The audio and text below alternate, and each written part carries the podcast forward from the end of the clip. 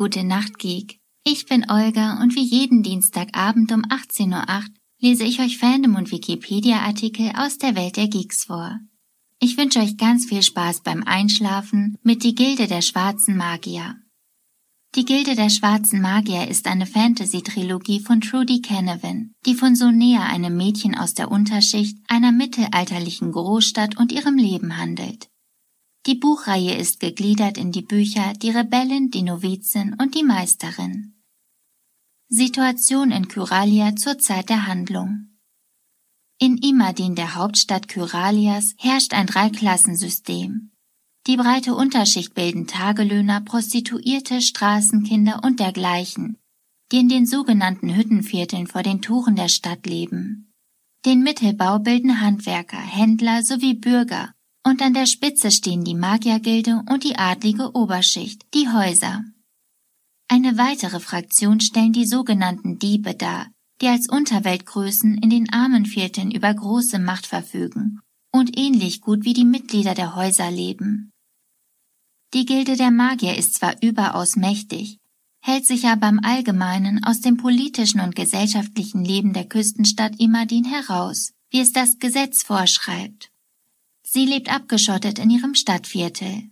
Die Magier forschen, lehren und überwachen den Gebrauch von Magie, denn diese darf nur von ausgebildeten Magiern der Gilde für bestimmte Zwecke eingesetzt werden. Um Magier zu werden, muss jedoch eine angeborene Begabung vorhanden sein. Nichtmitglieder der Gilde dürfen in Imadin und den verbündeten Ländern keine Magie erlernen oder ausüben. Die Strafe für eine Zuwiderhandlung ist der Tod, Allerdings geht es bei diesen Gesetzen nicht nur um Machterhalt, sondern auch um die öffentliche Sicherheit. Ein Magier ohne Ausbildung kann seine Magie nicht kontrollieren. Sie wird immer wieder unkontrolliert freigesetzt, jedes Mal zerstörerischer als zuvor, bis sie den Magier mit einer riesigen Explosion tötet und die gesamte Umgebung zerstört. Die Magier halten sich weitestgehend von der Bevölkerung fern, nur in einem Punkt werden sie vom König von Kyralia, dem sie unterstehen, regelmäßig eingesetzt. Sie säubern die Hauptstadt Imadin alljährlich von den Angehörigen der Unterschicht. Zu diesem Zweck werden selbige zusammengetrieben und von einer Truppe Magier aus der Stadt gejagt. Die Geschichte von Sonea der Rebellen beginnt, als solch eine Säuberung unmittelbar bevorsteht. Die Rebellen Sonea, der verfolgten Unterschicht angehörend, gerät auf Umwegen mit in diese Säuberung hinein und wird mit vielen anderen Menschen von Magiern auf dem Nordplatz eingekesselt. Diese wollen das angebliche Gesindel mit ein paar Knalleffekten aus der Stadt jagen. Die aufgebrachte Menge setzt sich zur Wehr, schleudert Steine, Farbbeutel und Juckpulvergeschosse auf die Zauberer. Doch diese schützen sich mit einer magischen Wand vor den Angriffen. Als Sonia schließlich aus der Gruppe ihrer Freunde heraus einen Stein auf die Magier schmettert, prallt dieser nicht am magischen Schutzschild ab, sondern durchdringt ihn, trifft einen Magier und lässt ihn bewusstlos zurück. Nach einer allgemeinen Schrecksekunde wenden sich die Magier an Lord Rotham, dem sofort klar ist, wer der Täter ist, und auf Sonea zeigt. Neben ihr steht jedoch ein Junge, den die Magier für den Täter halten. 19 Magier attackieren ihn daraufhin mit je einem sogenannten Betäubungsschlag, um ihn an der Flucht zu hindern. Dabei verbinden sich einige der Schläge zu einem Feuerschlag, der den Jungen schließlich tötet. Sonea glaubt daraufhin, dass die Magier sie töten wollen und wird bewusstlos. Ihre Freunde tragen sie daraufhin aus der Stadt und verstecken sie. Schon bald machen sich die Magier auf die Suche nach ihr und setzen eine Belohnung auf sie aus. Sonea misstraut den Magiern zutiefst, da sie ja glaubt, dass die Magier sie töten wollen. Die Magier haben jedoch nichts dergleichen vor, sondern wollen sie einfach nur lehren, ihre magischen Kräfte zu kontrollieren und sie auf eine Bitte des Königs hin in die Gilde aufzunehmen. Denn das Gesetz von Kyralia besagt, dass ein jeder Magier lernen muss, seine Kräfte zu kontrollieren. Sonia läuft vor den Magiern davon, und ihr Freund Sherry hilft ihr, sich zu verstecken, indem er Gefälligkeiten bei manchen Leuten einfordert. Irgendwann kann Sherry Sonia nicht mehr verstecken, und die beiden wenden sich an die Diebe. Sunea soll ihre magischen Kräfte für die Diebe einsetzen und Shiri muss für die Diebe arbeiten, damit diese Sunea verstecken. Aber auch nicht jeder in der Magiergilde hat nur das Beste für Sunea im Sinn. Während vor allem die zwei Magier Daniel und Rothan alles daran setzen, dem jungen Mädchen zu helfen, sind andere von der Idee weniger begeistert. Denn für gewöhnlich ist die Magie nur den wohlhabenden Bevölkerungsschichten vorbehalten, auch wenn dies in keinem Gesetz steht, und Sonea ist nur ein Straßenkind. Ein Wettlauf mit der Zeit beginnt, bevor Soneas Kräfte außer Kontrolle geraten und sie sie selbst vernichten. Nach einer langwierigen Suche und Verfolgungsjagd können die Magier Sonea umzingeln, aber Soneas Kräfte sind bereits außer Kontrolle und zerstören alles in ihrer Umgebung. Mit Hilfe von Lord Rotham, der als einziger in der Lage ist, so näher als die zu identifizieren, wie Lord Fergan den Stein an den Kopf geworfen hat, schafft so näher es, ihre Kräfte unter Kontrolle zu bringen und bricht vor Erschöpfung zusammen. Als Sonea am nächsten Tag aufwacht, befindet sie sich im Quartier von Rothan. In den nächsten Tagen lernt Sonea, wie sie ihre Kräfte kontrollieren kann und macht eine Gildebesichtigung mit Lord Rothan und Lord Daniel einem ehemaligen Novizen von Rothan. Kurz darauf wird sie heimlich von einem Magier namens Lord Fergan besucht, welcher der Magier ist, den sie zu Beginn der Geschichte mit dem Stein bewarf.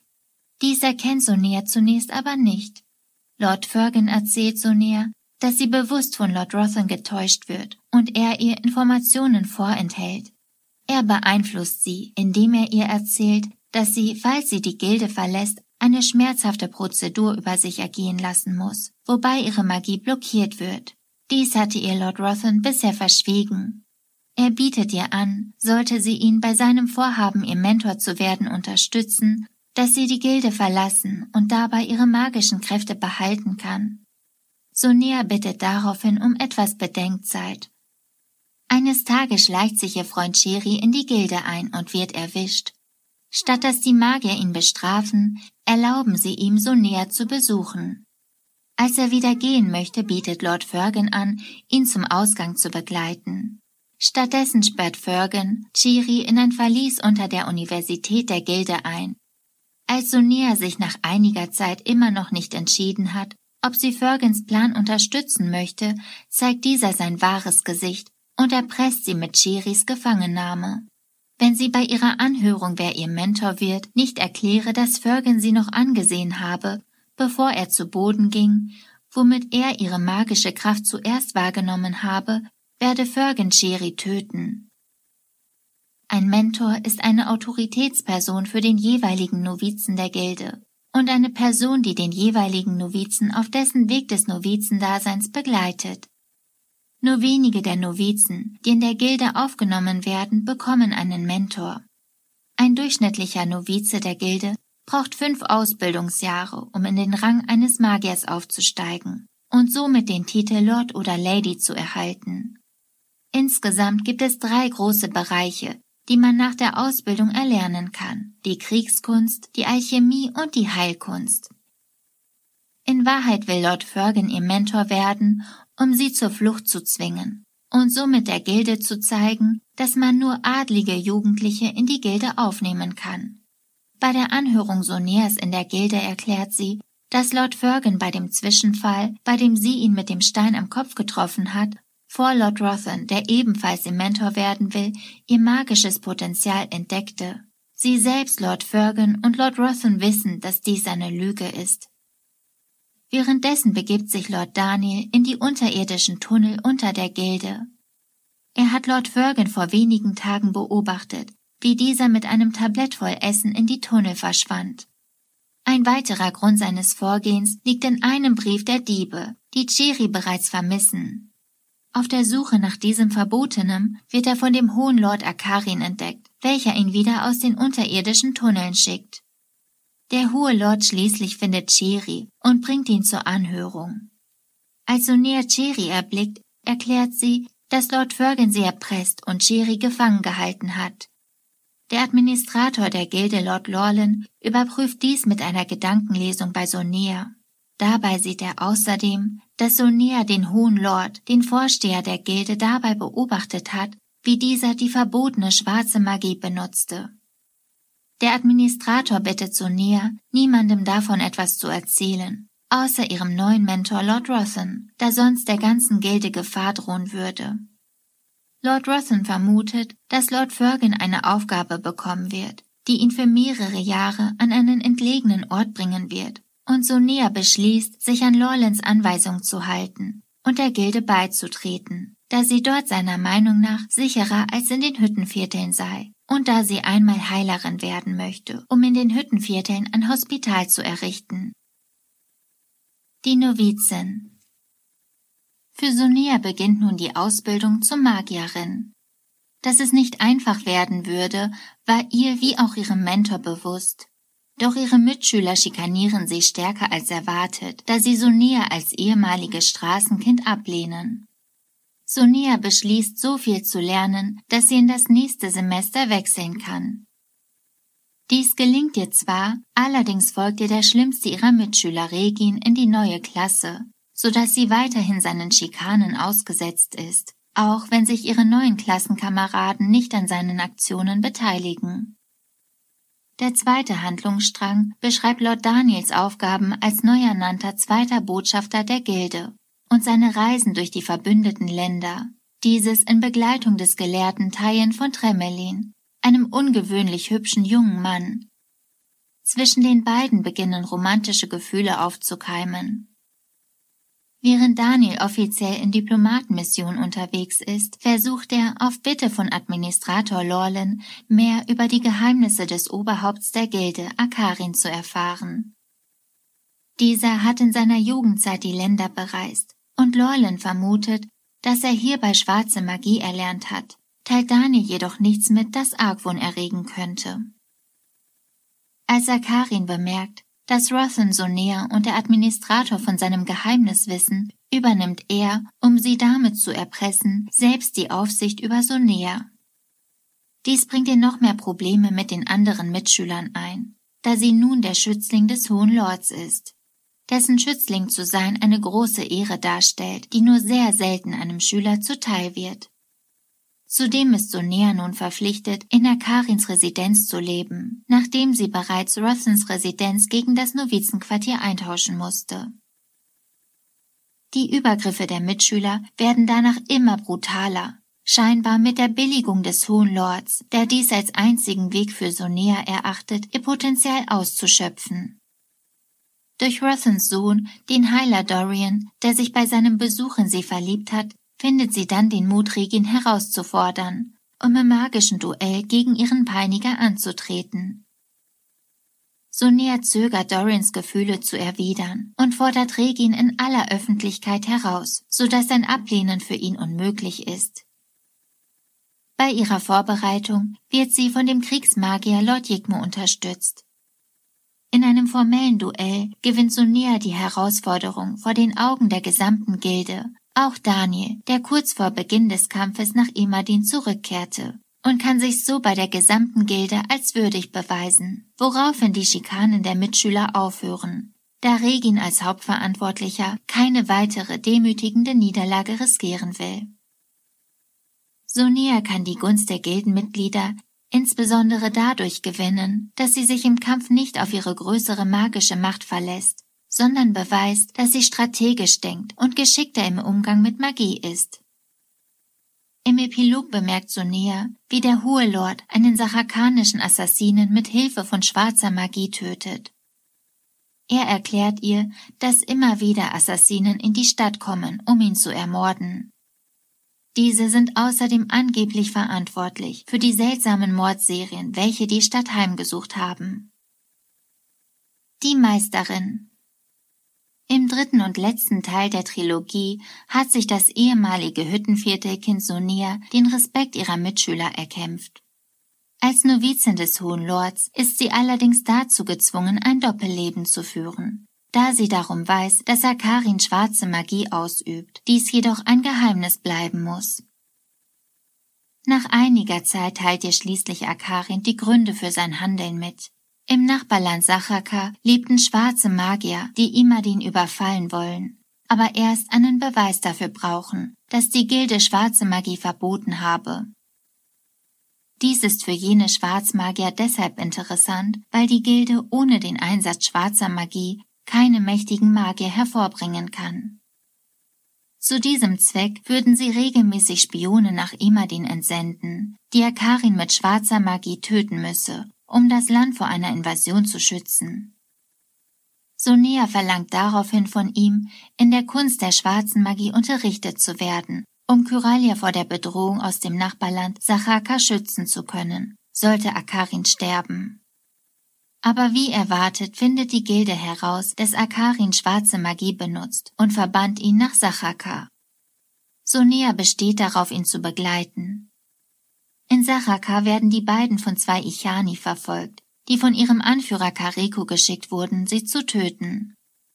Sie suchen in den Bergen Schutz, aber die Ichani bleiben hinter ihnen. Im zweiten Handlungsstrang streift Gildebotschafter Daniel durch das verbündete Elyn und kundschaftet eine Gruppe wilder Magier im Auftrag des Hohen Lords aus. Dieser will, dass Daniel ihr Vertrauen gewinnt und deutet an, dass Daniel die wilden Magier glauben machen soll, dass sie ihn erpressen könnten. Daniel versteht das so, dass er der Gruppe gegenüber andeuten soll, dass er und sein Gefährte ein Paar seien.